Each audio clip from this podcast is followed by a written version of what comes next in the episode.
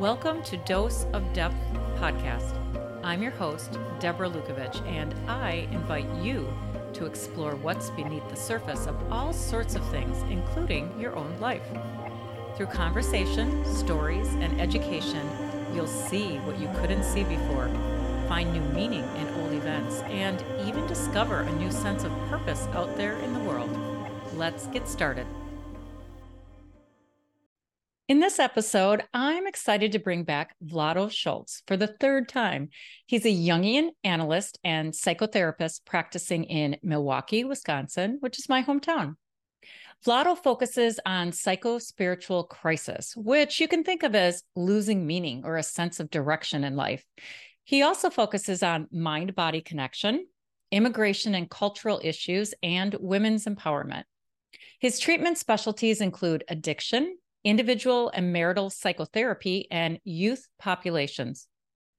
Vlado has authored many articles, and he is the co author of the book Dark Religion Fundamentalism from the Perspective of Jungian Psychology. I'm going to include links to the other chats we've had and a blog post I wrote about his book. I think you'll find him interesting. I'm excited and I'm also nervous because I'm shaking it up today. I'm throwing away my usual template where I thoughtfully provide context for the topic and for exploring it through a depth psychology lens. But instead, we're diving into the realm of the feminine, which requires a more meandering approach and embracing the mysterious unknown. This unknown, the unconscious, is where all the treasure is hiding until we shine a light on it. You've heard me say that the unconscious, your unconscious, the collective unconscious seeks to create, to expand consciousness. New creations don't come from the mind, although the mind, the masculine, partners with the feminine to bring form to what is seeking to be created. And the most powerful creations or new insights come from partnering with what feels like a mysterious force. It's that being in the zone or the groove with a task surrendering to something that's bigger than you, that flows through you to mix with your unique human experience, to create what only you and it, call it creative intelligence or God, can create.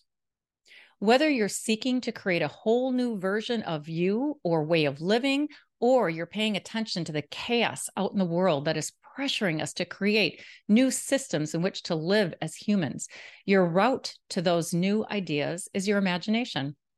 So today's episode is a spontaneous conversation with props and vulnerable sharings of drawings and poetry and experiences by Vlado and me of how active imagination has contributed to our unfolding and how that's related to what's going on out there in the world.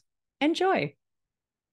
Hey, Vlado, welcome back. What's going on in your life? Give us a little update since this is your third time back. Oh, hi, Deb. Well, I guess life is good. Um, can't complain. We had a beautiful summer, and this is my time of the year, the fall. It's uh, it's when that's that's when I introvert, and that's when I really experience the the liveliness of the of the nature. So I really I like the time. The topic is creativity and imagination and the unconscious and um and in the spirit of uh the realm of the feminine. There's no agenda for today. So we're just going to see where this goes. But I would love it if you would kind of introduce my viewers and listeners to this um, depth psychology way of looking at creativity and imagination. And I just want to show people uh, this is my first prop, the red book. And when I got it, I used to take it to the bars with me and I'd open it up and everybody was like, What's that?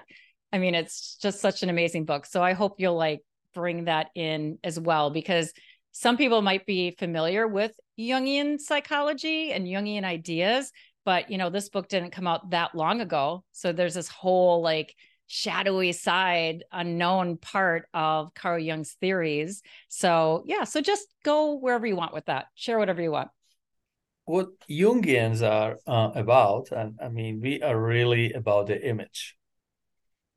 And what is image? Image is something out there that exists within and outside of ourselves but it also is something that it encompasses emotions and encompasses past present and future and that's why images as uh, as jung contemplated them are symbols. So we can find a lot of energy in a symbol.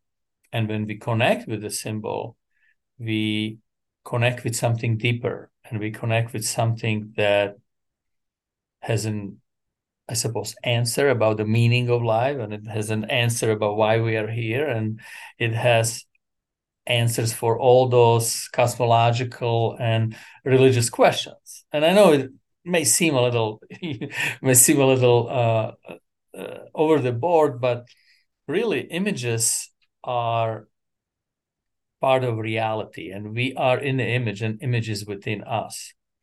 And every time we are somehow relating to the to the image we're relating to reality and to meaning of life.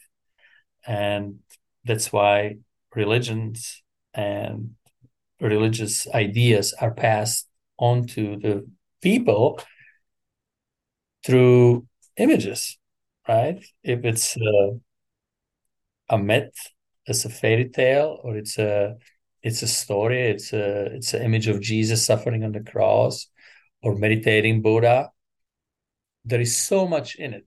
And jung talked about images as being inexhaustible well of of meaning and ideas and that's what we as jungians believe and do in our analysis try to connect with the image hoping that we can uh, use its creative energy to heal us or to help us understand things better or to uh, bring about harmony.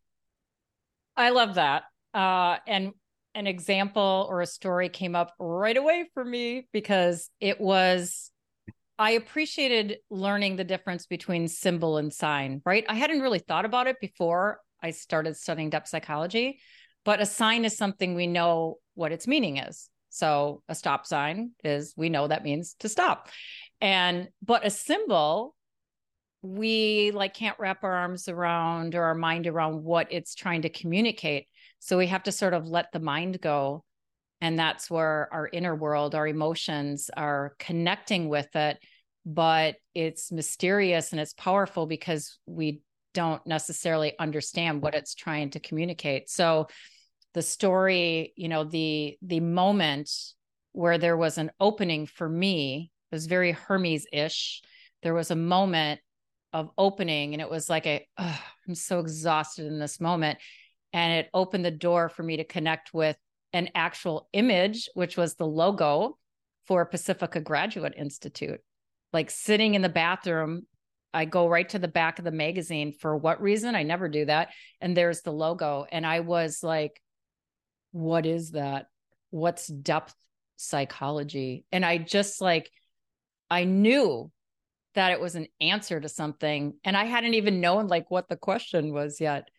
But it was, and also a, a synchronicity. So synchronicities are, you know, where that emotional part of it is. So, so awesome. So talk about um maybe we can talk about how um you know that part of Jung's background that led to you know being able to articulate some of his theories so maybe we can bring in uh the red book and i particularly appreciate the part of the story where and and then you can also bring in active imagination because that's what he's doing. So you could uh, explain what that active imagination is. But i love the story when he's having an argument with his inner feminine about how he's not an artist. Like I, I love that whole part. So so yeah so just again continue to just introduce people to the idea of image and then you know what is the role of what active imagination is a verb. So it is it's an activity that we engage in. So we've got this image thing and then you know how what is active imagination? And then also just sort of bring in you know sort of more like where did this all come from? Hmm. Well, I suppose a lot of your uh, viewers uh, know about um, Jung's process, and Jung's what uh, many people refer to as a creative crisis. And what was there for Jung was really experiencing a world and trying to make sense of it. And he said something to the lines, I don't have the quote in front of me, but he was he was going through creative crisis. He had depression. He was actually thinking that he uh, was going insane. He had a very vivid, what we would uh, say, visions, and he would experience them viscerally and visually. And he had a lot of ideas and tried to make this uh, make the sense of the world. And he was practicing yoga, was practicing meditation, something that maybe we would uh, call mindfulness. And he said it worked only to a certain extent. And then he said he needed to figure out how to extract emotions that were hidden in the images.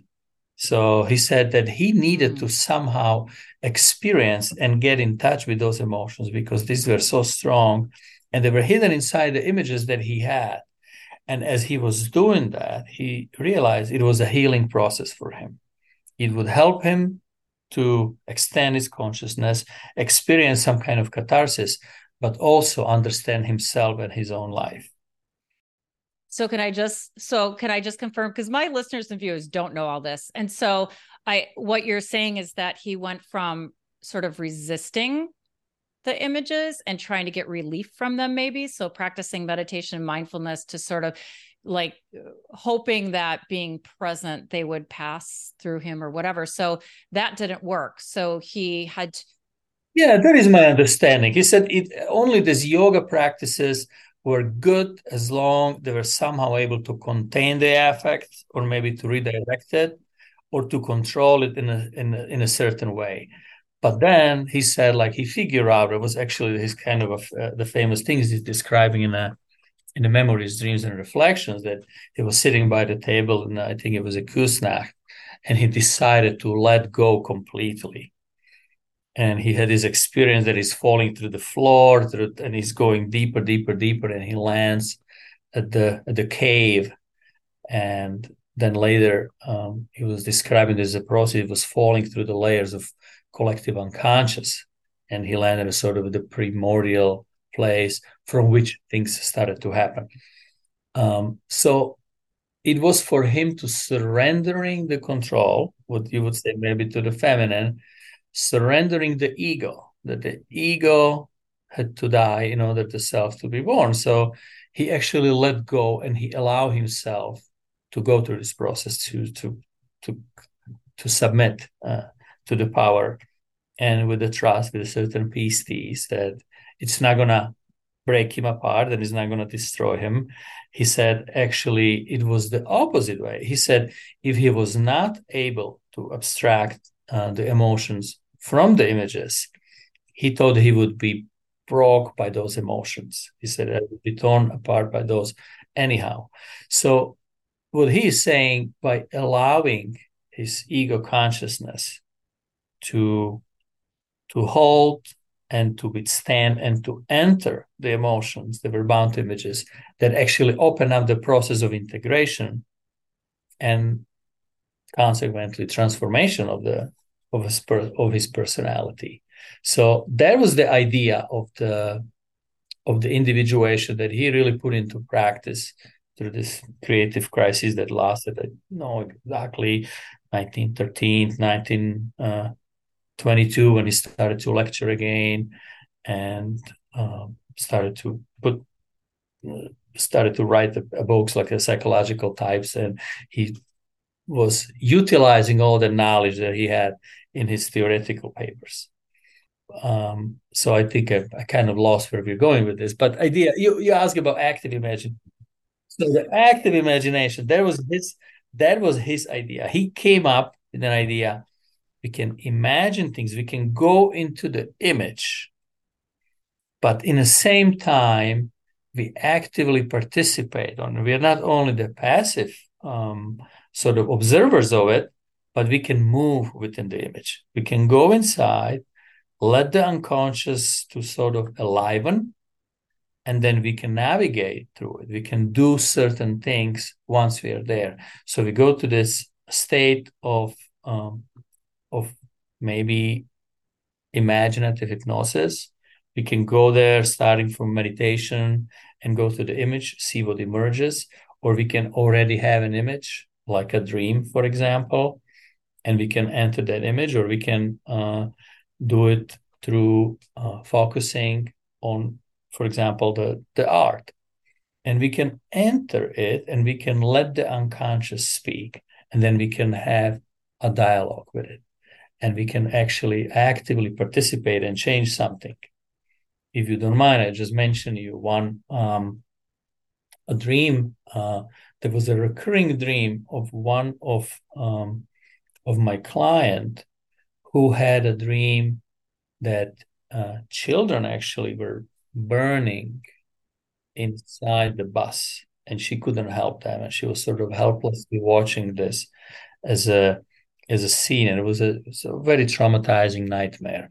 And she would be afraid and she had no idea what was happening and how would like what to do with that. And after working with her maybe for about six months i said well let's try active imagination. Let's see what what happens. And during that active imagination that actually gradually wasn't just one session but she was able to go there open the door of the bus the back door and free the children who would be otherwise every night dying in their bus and she was able to let those children out of the bus and save their lives and actually then later being able to talk to those children and talk about the emotions that these children in that dream actually represented for her. So it opened up a lot of things. And there was from something very traumatic and imprisoning to something connecting and and, and productive right it was a constructive it, it, opened a constructive dialogue and she was able to connect with um, some of the emotions and translate them to feelings and talk about them that is, oh, that's a beautiful example that actually gets to sort of the next part, which is how active imagination contributes toward healing. Mm-hmm. So I can imagine that, you know, there were all sorts of things then in her life that began to be experienced and seen in a different way once she had that really empowering shift. And I was just thinking about there's this theme for me in my coaching clients the last couple of weeks where there's a lot of anxiety. And we use um, active imagination to connect to the anxiety and where it's being felt in the body and allow it to take a shape or a temperature or or a scene or a, or a memory or whatever it is and then to ask it to respect it and to ask it if it could sit over here a little bit so mm-hmm. I could take so I could take a look at you. Mm-hmm. And I I never know like is that really going to work? It is amazing. And the interesting images that come up for people from like cartoon figures to like Groot from Guardians of the Galaxy movie to um to a brother or whatever it is and, you know, once they're able to sort of relate to it and see it and get some distance, the anxiety is gone. Mm-hmm. Mm-hmm. Like I'm I'm always just pleasantly surprised by how active imagination can be a quicker way to get relief actually because you're not just relying on your mind it's like your whole your whole eh, body is involved in it Yes, so. yes, I agree with you. I, I, mean, mindfulness it became very popular in the United States, and I think it's just the first step to be able to see that something is happening, right? Like you are actually breathing. Okay, you can observe your.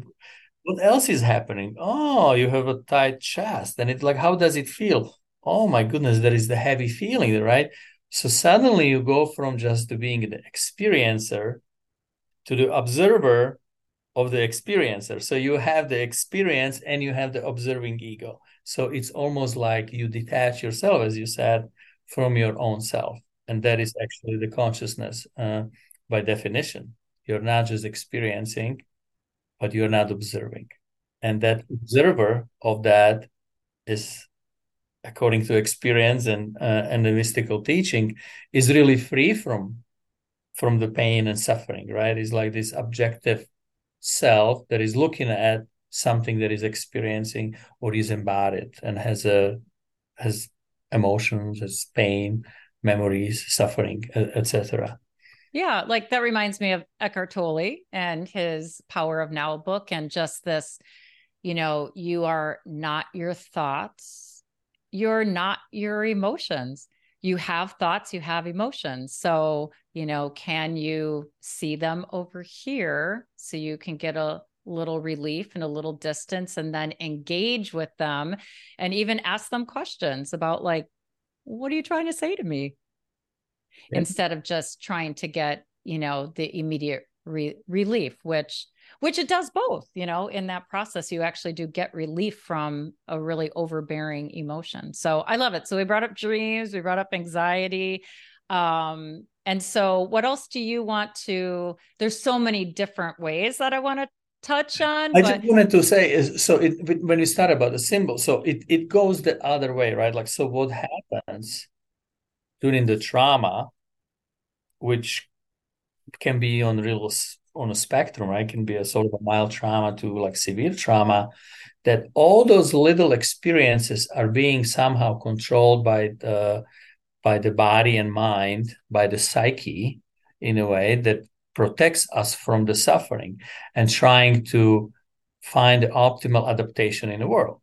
So during the trauma, those things get split off and become sort of autonomous and they go somewhere. They go to our body. They they uh, they, either you know create a sort of a protective fantasy or uh, or we develop somatic symptoms as migraines headaches or even you know uh, heart problems etc and during the the active imagination or during the the meditation really when we connect the images with the with the emotions we are recollecting that was was broken up to the pieces. And that is a process and sometimes a very difficult process and it's not so easy when somebody's suffering from of course from a severe trauma because it comes with the moral effort as jung would say and it comes with real struggle and dialogue and is accepting the new part of the self that can often be very dark, painful, scary, and numinous, right? Right. And and accepting, yeah, and accepting the dark, you know, yeah, exactly. I that reminds me of a really powerful um experience that one of my clients had and she was had sexual trauma and she, at the same time she was going through an out like an outpatient uh, trauma program. She was also seeing me every week to just help her. And so one of the things that she was really um, was a challenge for her was letting go of guilt that had to do with how she survived her sexual trauma. So apparently there's like four now. So there's four like there's fight, flight, uh fawning and freeze. And she she felt terrible about herself because she was fawning, which means you're sort of you know playing nice with your attacker because you sense that's how you're going to survive. Mm-hmm. So it was interesting because I said, well, let's just think about these automatic responses that are protective that are part of evolution. They go way, way, way back, right? So I, I, so we imagined, and I'm like, how do you imagine? Do you imagine getting back then, like surviving a bear attack required one kind of response, but uh, surviving an attack from a snake, maybe that one required like, you know, flight right? But a bear required fight or whatever it was. And I said, you know, your body had the intuition, the intuitive wisdom to choose the right one to fawn. Mm. Otherwise, you might not have. And it completely just imagining that it wasn't exactly active imagination, but it was like, imagine that your body has this wisdom and it knew what to do. It's your mind that's shaming you about it, but you actually, that's why you survive. And it really did change her relationship with her own shame mm. around this around this trauma. So I'm glad that and the reason I brought that up was that you said, you know, once you understand your psychology all your behavior makes sense right so like when we when we have a conversation with our emotions our our shame or anxiety or whatever the first thing i tell my clients is to be is to be respectful of the anxiety because it's actually trying to protect you. It doesn't know that you're trying to expand right? It just is like no no no don't do that don't do that don't do that. And so we don't want to banish these parts of ourselves into the closet. We want to relate to them and have a relationship with them so that then they're like, "Oh, okay, you'll be okay. I'm going to let this other part of you now like play with you a little bit and and I'm not worried about you. I'll I'll let, you know, I'll let you go a little bit, cut that cord." So so I'm glad that you brought that up because I think like you know, people don't realize that their behaviors that are dysfunctional have a light side to them. They're not just dark. Yes, that's so true. And it's uh, oftentimes it's uh, in psyche there are two two sides of it, and one can be um, very useful, and one can be very damaging.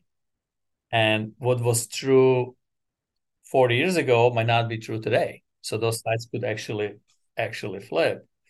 Yeah. So, so compassion, self compassion is really, really important in this work, I think, because then the more that we accept our little things that are going on and we relate to them, that's actually what makes it possible to have compassion for other people who are dysfunctional.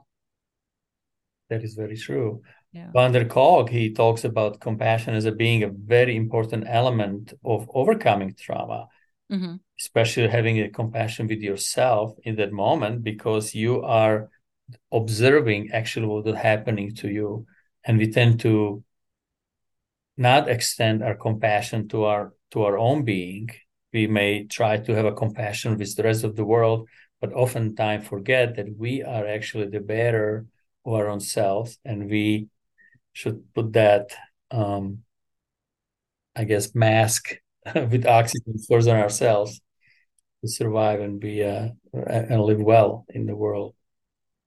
Okay, so all right, we've been in the mind now. So we're going to dive into the feminine realm. We're going to meander, we're going to share, we're going to be vulnerable and for me, uh, I lived the first part of my life in a really masculine way being a woman coming of age in the 80s you just had to. So very mind oriented very intellectual.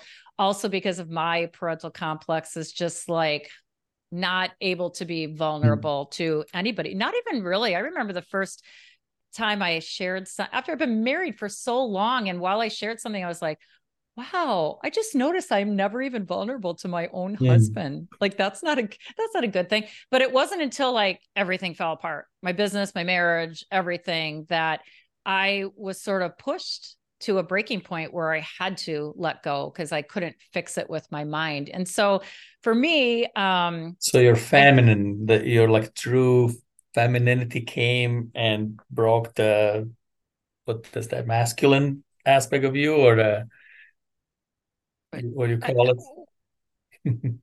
well, well, here's I mean, here's how it happened. Like, okay, when did this happen? It was after I got divorced. So I got through that I found some my mother wound and worked with that on a, kind of in an intellectual way. And then I was divorced, and then I had been stirred by a man down at the beach. I think it was right after that. And he started, he triggered something in me.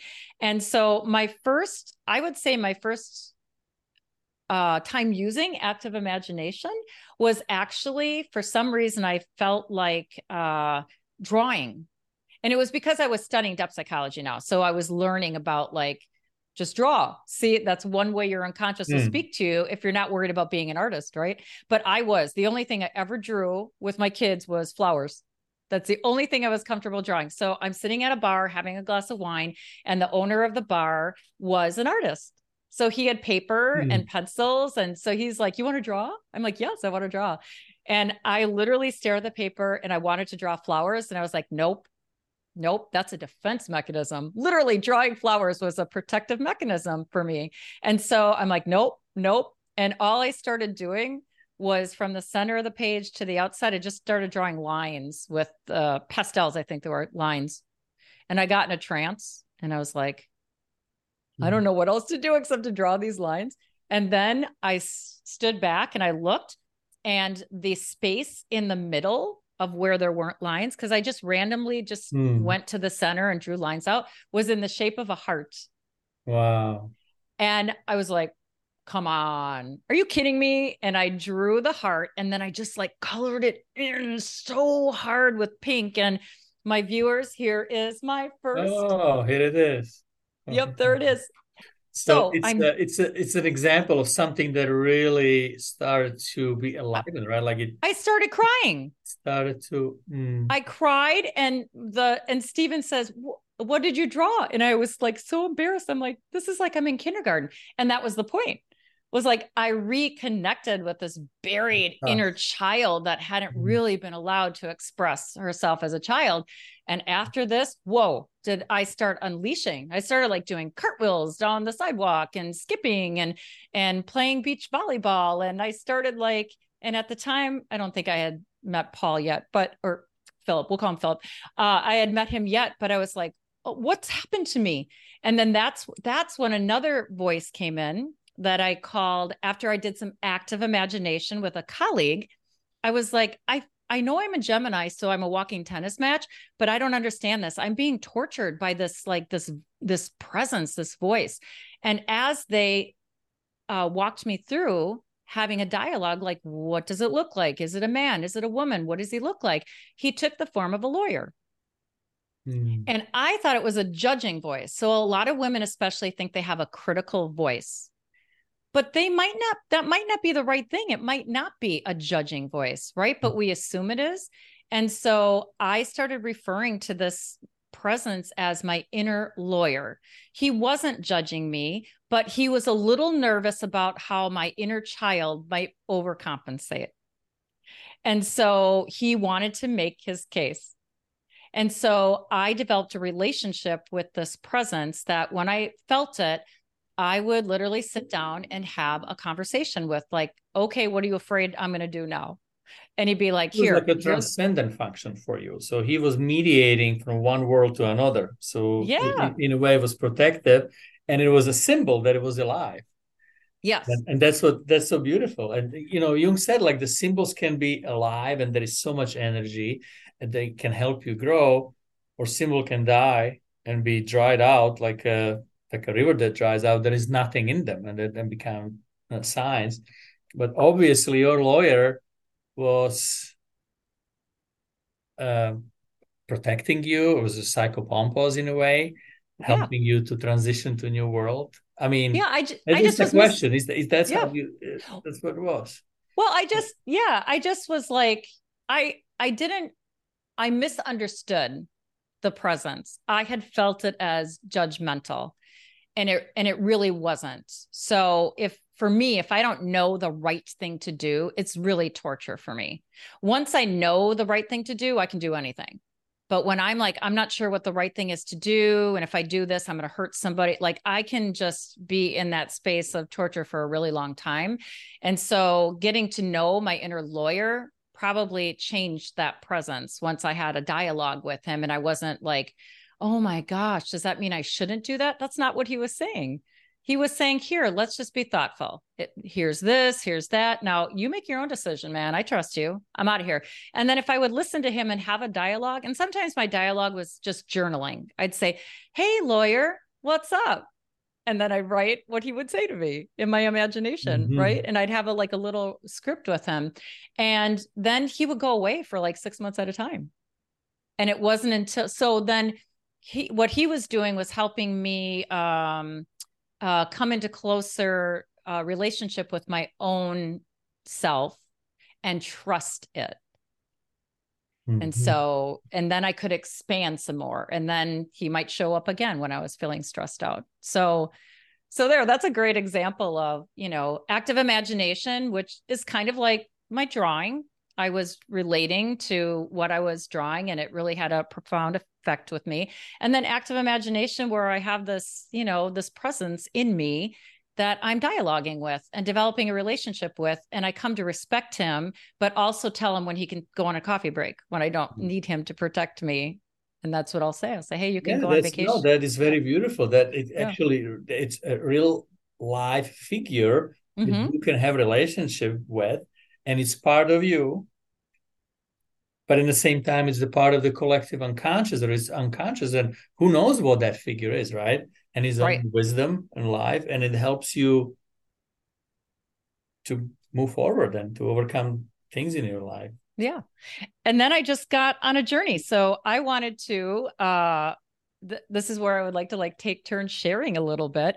So that was the beginning of my journey with active imagination. And then really what came next was um, i got swept up in my relationship with philip he's in my coming memoir and oh, like, what's going on here? All I know is I'm feeling things that I never felt before. And it ended up being a really ironic relationship that, um, in the end turned out really not to be about him, but the relationship was this vessel for uh, transformation. And during that time is when then I really started uh, being open to s- symbols and images. Where before I, it took me a long time for my mind to kind of like just let it happen, let it happen and not feel foolish about it because that's one of my complexes.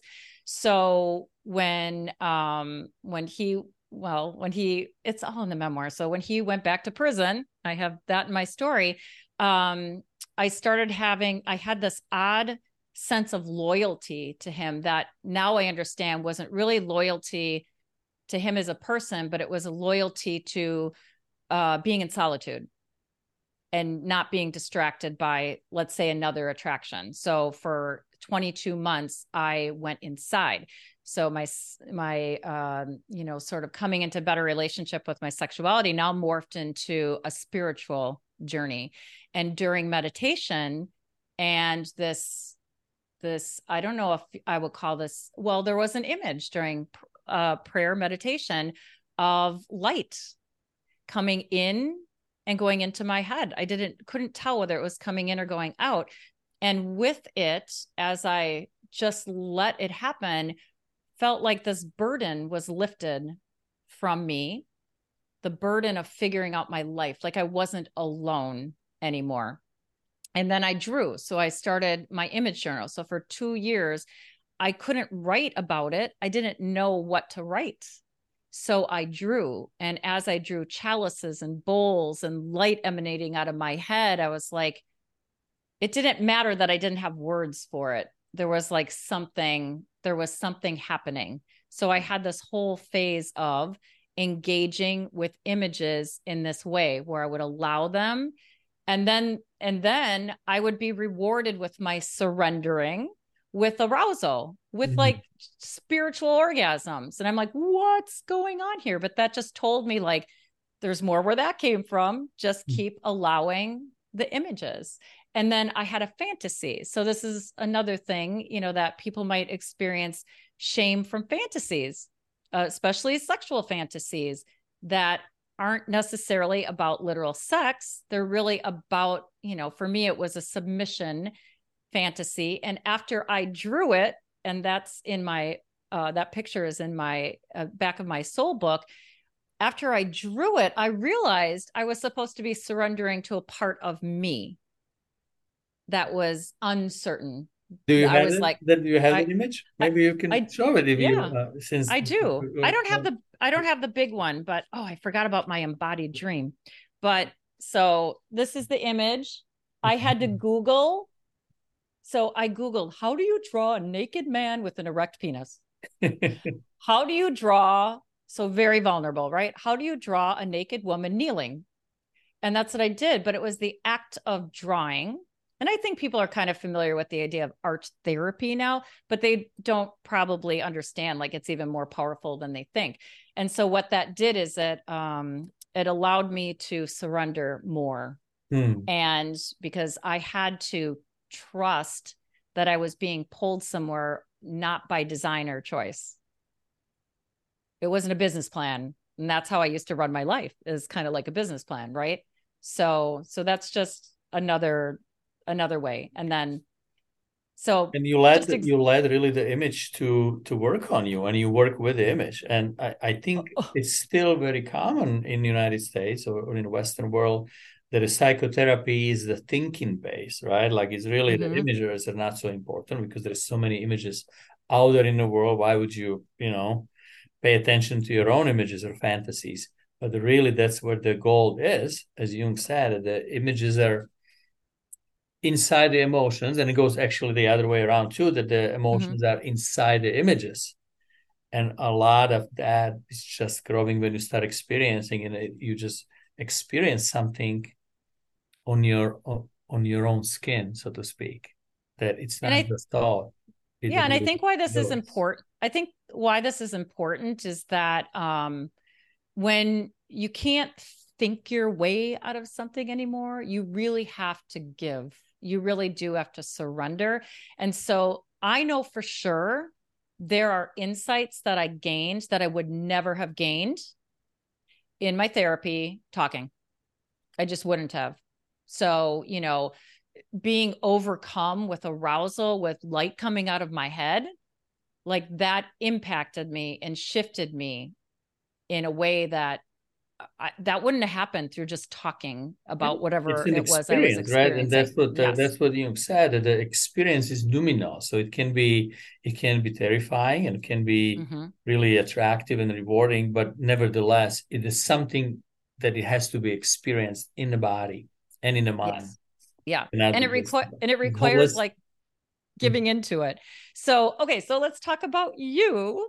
Um, and poetry. I actually just interviewed a poet and I love poets. I don't even have to read their poetry because I think whether they know it or not, they might sense that poetry doesn't come necessarily from them alone.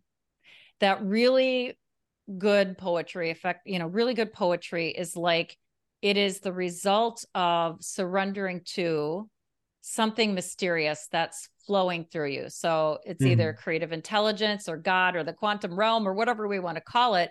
So it, it's it's like something bigger than you, but it's part of you, and so you have to sort of allow it to flow through you and then there's your poetry and even the poet might not, not even understand the meaning of the the poem that they just wrote so i love looking at poetry as this um you know and and it all, is also healing as well so uh, so tell me about your burgeoning relationship with poetry and what's going on there and then we'll have you share a poem. Okay so i'm i would not call myself a poet. I mean i i guess maybe i am in in in a way that i like poetry and i like to write it but i'm not a poem by you know like jung said also he was not an he was not a, a painter. He was not an artist. He was not a visual artist. That was it was his anima who spoke to him but he really was devoted to research of psychology and so on. So I do not know about history of poetry. I don't. You can interview me on on a certain structure and um, phenomenology of different uh, different uh, works of different poets. I just like what I like. Just like when I go to gallery, I don't know much about the history of art, but I can be touched and moved by uh, by certain art. So poetry for me is just a way of experiencing myself and my emotions. So I maybe if you ask me who am I writing it for, I write it for myself. I do it because it allows me to connect with something deeper.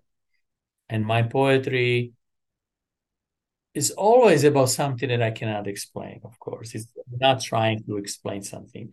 That's what I love about it, that I'm just watching myself to struggle with questions that I don't have the answer, but just verbalizing there is a mystery, there is a universe that is infinite, and there is something we call love, or there is existence. I mean, that gives me shivers and that gives me experience of something beautiful, bigger than me. And just playing with this, I feel like I'm participating in something bigger. So there is this mystic aspect of it so sometimes I, I cry in my own poem, you know. Oh, I, I love it. Oh my gosh.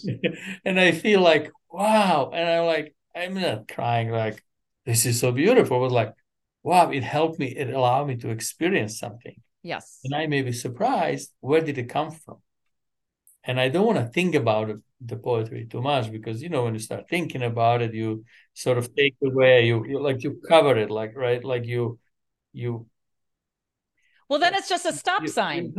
Yeah, exactly.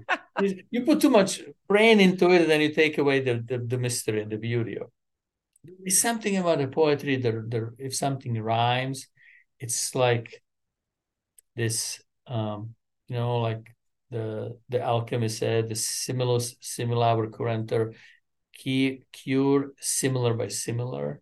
So I think when something rhymes, it evokes something. It's almost like memory. You you remember something as if it was your life, as if you lived there, as if you connected, as if it was familiar to you. And yet you know in the same time that you weren't, right? And then maybe that's what in a rhyme. And it's both true that you do remember it and then you don't. There is that kind of connection between the individual life of your own um, finite life versus the infinite eternal life of it mm. of, of being. I that's really beautiful. Thank you. I, that oh my gosh that's beautiful. In fact and i'm going to share one of my tankas that it's exactly what you just said. That that's exactly like a kind of remembering mm. a, re- a, reuniting a circling back a coming home. Yeah so, that's how it feels for me. Yeah there yeah. is some you suddenly feel like, wow, that's what it is. What is it? I don't know, but it feels so familiar, right? And it feels beautiful. And that I think in that beauty, it's it's always in the beauty, right? Like when we are moved and when when we have this catharsis, there is no words needed. It's just it. It's just experience. You walk away from the movie and you're changed, and you don't know why, but it works. And that's the beauty of the mystery. Yeah. So, what are you going to read for us? Maybe I can read. And uh, people who read it, they they say, "Oh, I know what is it about." And I said, "Really? You have to tell me because I'm not really sure." De profundis. Once she calls, you have to let go. There's no resisting that you must know. When she pulls you down and injects with the poisonous dose, when she scratches your veins, with their pointy claws. You have no chance to win this match. Just open your heart and surrender her touch. Though she's not up to kill, she just wants you to feel, to hear, to smell, to undertake her voice in her darkest quake. You must hold it. Despite her screaming, you must listen and not fall down.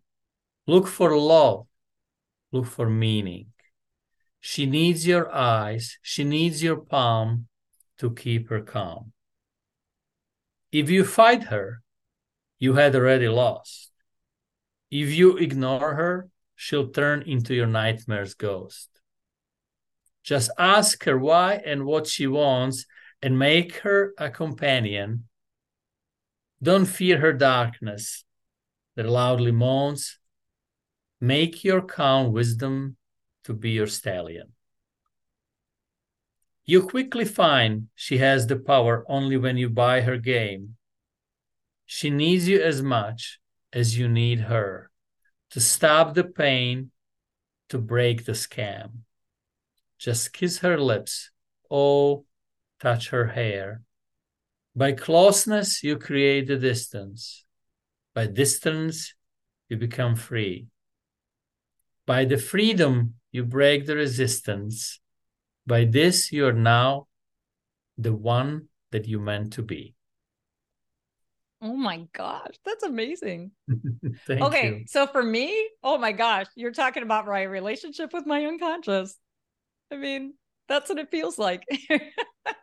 Some people um, can see their partners their mothers in it themselves, mm. or some people can see the anxiety or depression or even psychotic oh sort of uh, disorder. I mean, it could be anything. And I don't want to put any more rational kind of finger on it because I think the beauty of poetry is to think to to keep things open and not connect the loose ends. I think it's uh, it's the beauty. And that's that's why poetry should be shared. Hmm. Because you never know like one what little piece of it is like exactly what that other person needed to connect with to uh, energize something. Yeah, I agree with you. I mean, that's so I love it. again when we talk about the difference between sign and symbol, right? The symbol opens something that we learn about something that we didn't know was already there, rather than pretending we know what it is and then close it. You know, I've I I said this in my last interview with a poet, and or I didn't. I don't think it was part of the interview, but when I wrote about it, is that you know for those people who are like, I don't get poetry. I don't understand poetry. And they're so like, it's such a resistance to poetry. And I, and I have wondered because I have somebody in mind that I know very well. Uh, I wonder if there's like the resistance is to being pulled into their own unconscious, Feeling. like there, mm-hmm. like there's a fear. So if the mind can't understand it, like then i don't i can't go there like if i don't know what it is i can't yeah, so that's, that's, very very possible it can be very uh, very painful to experience yeah yeah so okay so my relationship with poetry is i've never written anything like you just wrote and i because i have a fear my complex is around fear of appearing foolish and perfectionist and not knowing and all of that. So I wrote, so in my swept up relationship, when uh, my lover went back to prison, I didn't even know he had ever been to prison, right? And then I felt this like really strange sense of loyalty and, and, um, I don't think my, it was my, well, let me think about it. My first poem I wrote was oh, probably right before we were writing letters. And so um he he was very he this person, Philip, really was uh embodied the feminine. He's very meandering, very loving, very affectionate, very childlike. And of course, I was like this hyper masculine oriented person. And so, even like that was part of this draw. And he wrote poems. Like he showed me silly stories he wrote in eighth grade. And I was like, wow, you wrote this? So he challenged me in a letter to write a poem. So I started with a haiku form, which I think most people are familiar with. It's like, how many is a haiku? Five, five lines, whatever and then um, that was too constraining for me. And so i really settled into loving tanka which is um, which is a little bit more lines and syllables but it's not too open ended so like your what you just wrote that would scare the crap out of me to actually experience that. So maybe maybe one day i'll have to try that. So my first poem is about uh, an earwig. So i was sitting on the patio and i was like and then it showed up in my dream. So then I thought, well, what's an earwig? And I googled like what what is the spiritual meaning of earwig? And it was and it was really interesting what they described about the earwig totem. Um, and so this is the first time. No, is this a haiku? Okay, so this is a haiku. The first poem I wrote is Earwigs are ugly. They are also survivors, a kind of beauty. So it really was like I was going through what you could say was a really ugly, right? An ugly time.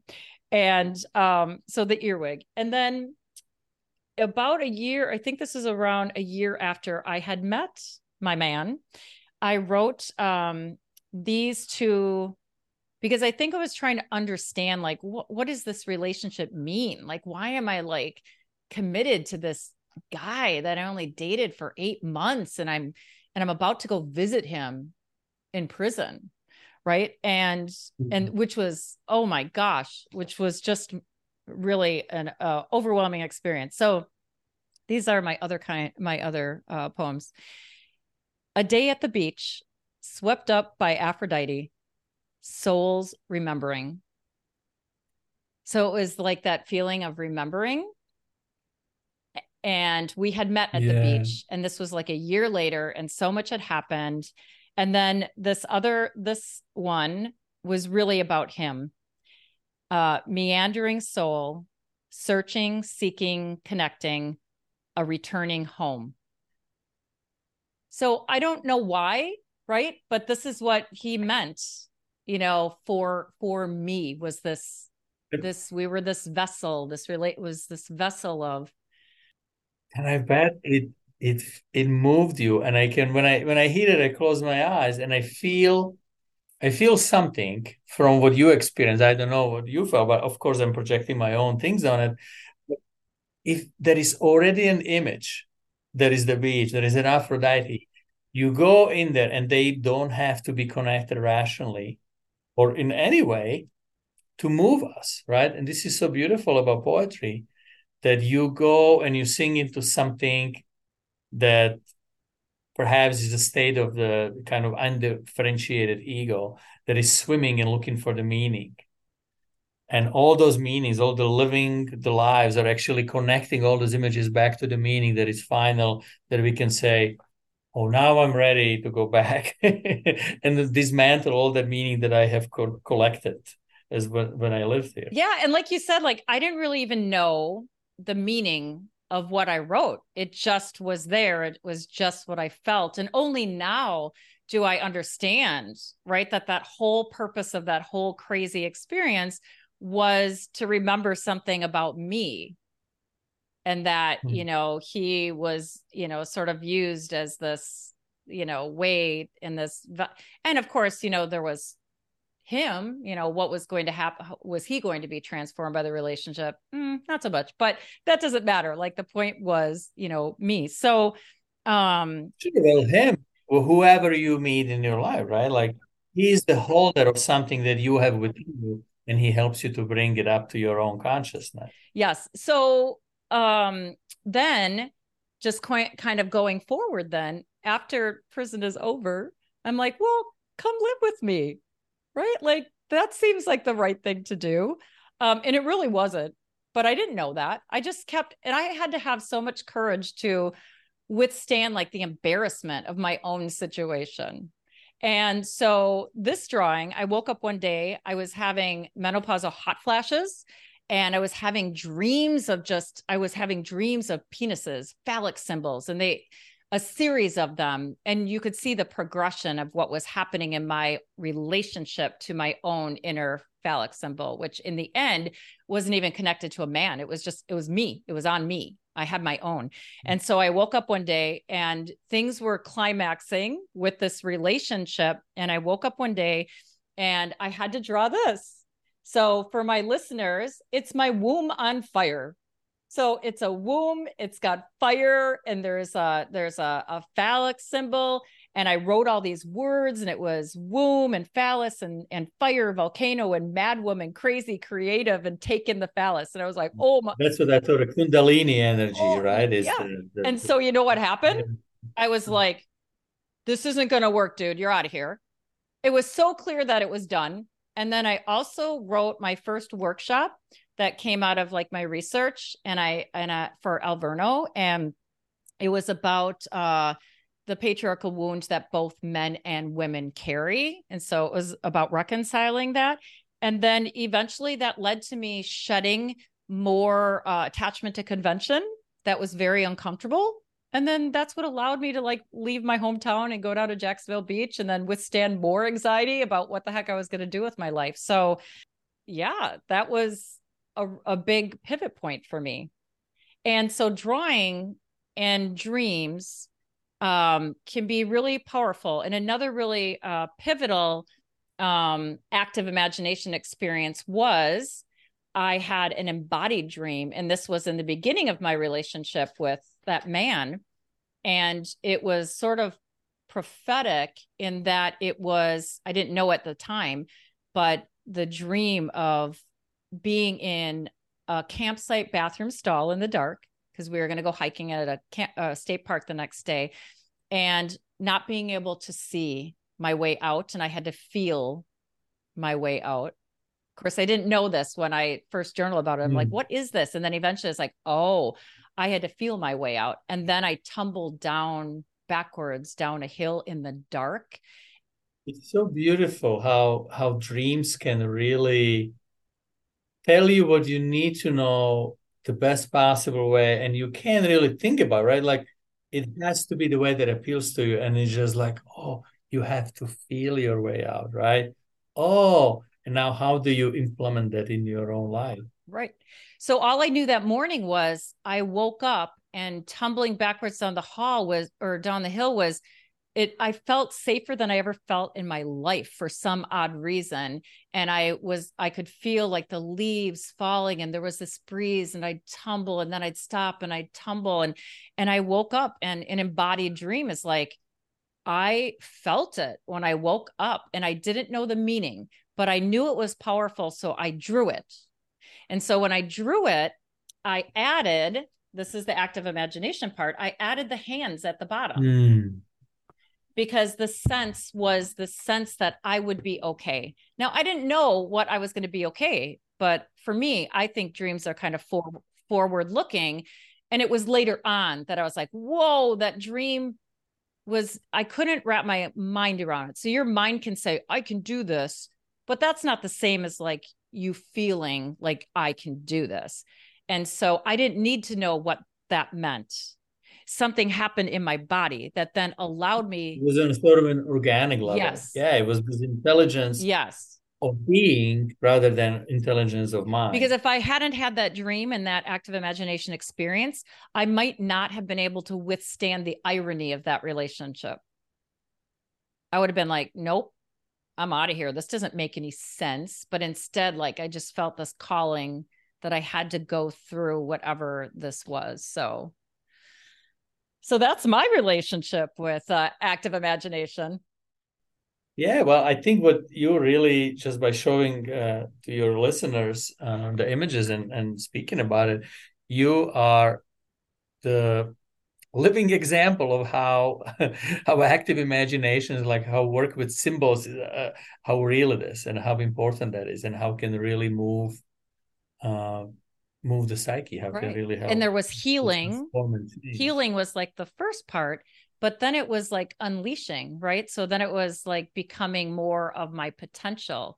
So you touched on healing and i think like a good way to like end our conversation would be about like you could touch on why this is so powerful you know even why we're being called why it's so important right now to imagine right? Instead of like this it's like this climaxing of the mind right now right? And and we have to like like let the volcano explode and mm-hmm. let something new come out of the collective unconscious. So you know so for my clients i tell them that yeah you're doing your own thing your own journey but you don't realize like you actually by showing up in the world are contributing to the collective unconscious. So like what are your thoughts about you know the role of imagination and the role of active imagination and the connection between you know the personal and and the collective. As i stated in the beginning if i understand your question so it's really to connect with ourselves therefore with humanity and therefore with reality right? Like i mean humans have for millennia they were uh, following and uh, relating and connecting with their own mythology for example or with their images with you know the the shamanism itself was the way of connecting the tribe and the individual with the tribe and connecting with the greater meaning and the universe right? And i think the sort of our way of spiritual awakening which it, i think that's how i understand the process of, of, of being or process of life that is it's a sort of a, a should be the gradual process of awakening or individuation is really getting back to where we come from and connecting with our deep deepest roots. So if we forget that and when we cut off the unconscious then we become rootless machines and there will be no difference between a human and a robot who has no um, heart or who has no the best interest of the planet and humanity at, at, uh, at his heart. So recollecting and reconnecting with our roots, it's a it's a process of religion or spirituality, if you will, but it's also the process of preserving what we have and being able to continue that and take it to to the next unforeseen levels of feeling and being alive and i believe just from that experience and being alive being able to have a relationship to ourselves to the images that come from our unconscious everything comes out of it right? Like i mean it's a mystery what happens. And just that process is beautiful. And that's what i believe in right? Like the psychotherapy or the jungian analysis are helping us to connect with that. And then as we connect we become more alive and we make better choices in our lives. We are we are hypnotized into certain uh, beliefs and we are indoctrinated and we are traumatized and then hopefully our lives are tending towards awakening and and individuating and becoming more alive. Yeah. That's great. Uh do we miss anything? Anything else you want to share? We missed everything else we didn't talk about i guess. I don't know. That was a great uh, talk with you there okay so uh, I hope you enjoyed my chat, my spontaneous conversation full of active imagination and vulnerable sharings with Vlado. And it inspires you to um, try it out, see what happens. Don't worry about being an artist. Just see what happens. If I can do it, you can do it. Okay. Till next time. I'm your host, Deborah Lukovich, and you are listening to Dose of Depth podcast. To get updates on new episodes, my writing, and how I teach my clients to get to know that deeper part of themselves, go to deborahlukovich.com. Oh, and if you're not ready for a coach, learn what my clients know in my book, Your Soul is Talking. Are you listening? Five Steps to Uncovering Your Hidden Purpose. You can check it out on my website or get it on Amazon.